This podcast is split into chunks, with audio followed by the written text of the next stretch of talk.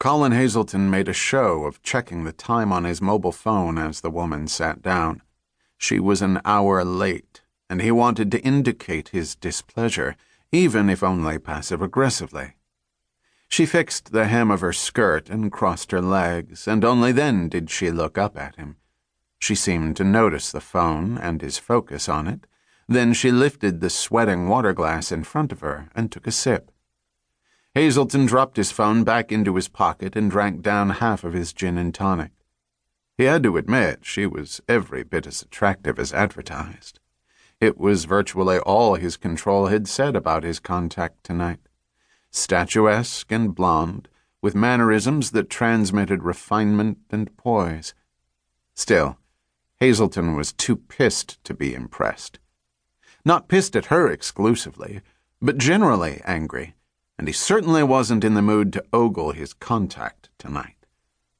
That she'd made him wait a goddamned hour took even more of the luster off her splendor. Before either spoke, the waiter appeared.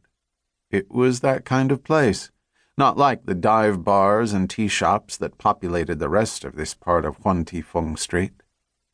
The woman ordered a glass of white wine in perfect French. Hazelton could tell it was her native tongue but his control officer had mentioned this fact as well, between breathless comments about her almond eyes and her lithe body. He assumed she was a former French spook, either DGSE or DCRI, although she also could have been from DST, which became DCRI in 2008. Virtually everyone Hazelton met with in the course of his work was a former intelligence officer, so this was no stretch. She did not introduce herself, though he wasn't surprised by this.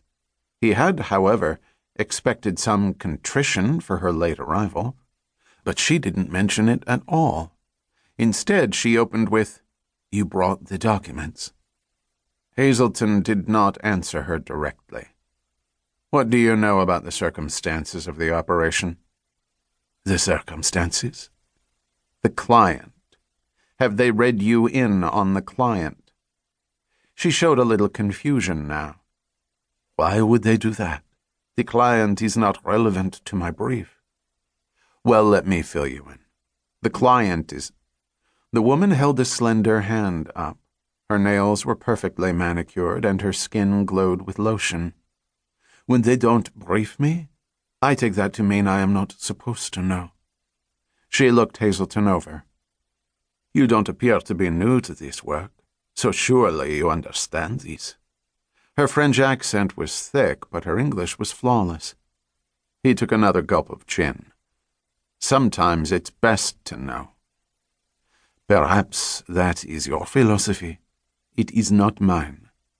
She said it with an air of finality. She wanted to move on. So, do you have them or not?